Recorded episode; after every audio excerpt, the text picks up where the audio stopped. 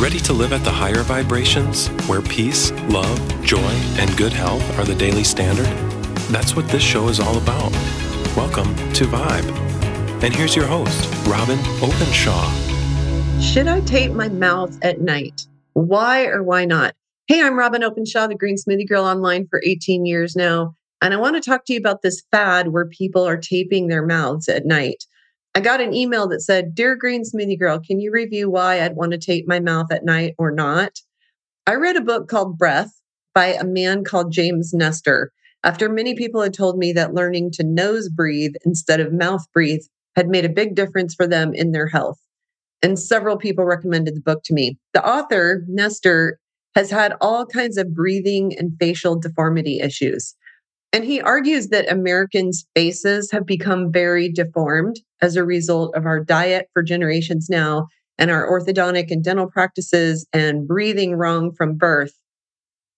And the point is that we need to re- improve what we're doing so that our mouth isn't doing what our nose is supposed to do. He explains how the apparatus behind the nose that you can see on your face is actually the size of a softball with complex multifaceted functionality to be able to use oxygen better and for your face to look better and to detoxify your air, and how we're designed to breathe into our nose, not our mouth. You can read the book, or it's on Audible where you faster readers can listen to it at 1.5x speed, like I did. But it's good that we have a backup system, the mouth, to breathe through if we're sprinting to get away from a tiger and we need all the oxygen we can get, or somebody's got our nose covered but that large apparatus called the nose that takes up most of your your face on the inside filters air and does many things to the air that are useful for your health. So the past several months i've been duct taping my mouth at night to experiment with this.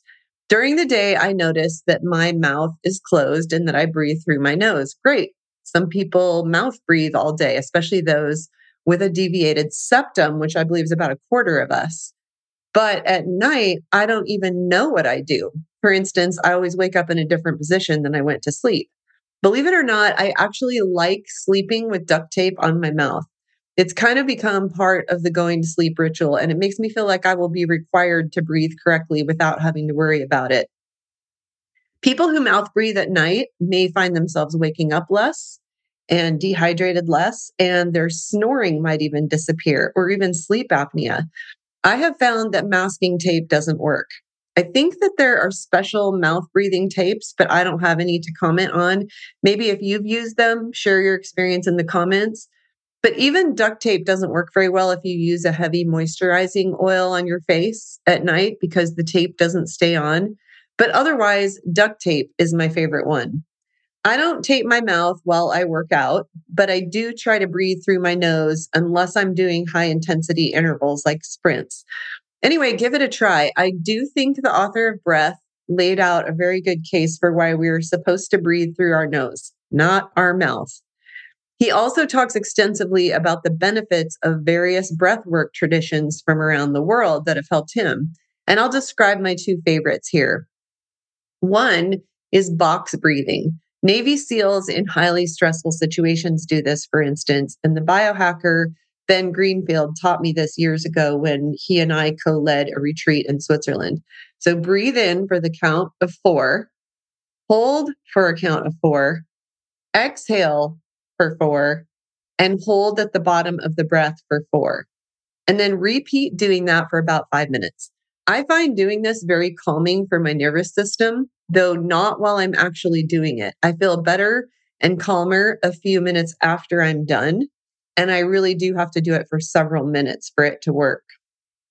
The other breath work technique I do sometimes exhales for seven counts after inhaling for only three counts. So do it with me. Inhale one, two, three. Exhale one, two, three, four, five, six, seven. Now repeat that and again, do it for a few minutes. What we're doing here is training the body to tolerate carbon dioxide. We've been told that carbon dioxide is a waste product of the body. Remember when you were a kid and you were taught that you exhale carbon dioxide that plants need and they put off oxygen that you need? we were taught that that's the symbiotic relationship between humans and plants. But it's a bit oversimplified. We actually need to tolerate carbon dioxide, which is a fact of our existence. And that breath work may help you, especially if you find yourself nervous and anxious a lot. So, those two ideas I think will be more useful to you than that old advice of just take a deep breath. So, that's a good start too. Anyway, I'd love to hear from you if you try taping your mouth at night and have some positive results, or if one of those two breathwork exercises helps you. And I'll see you next time.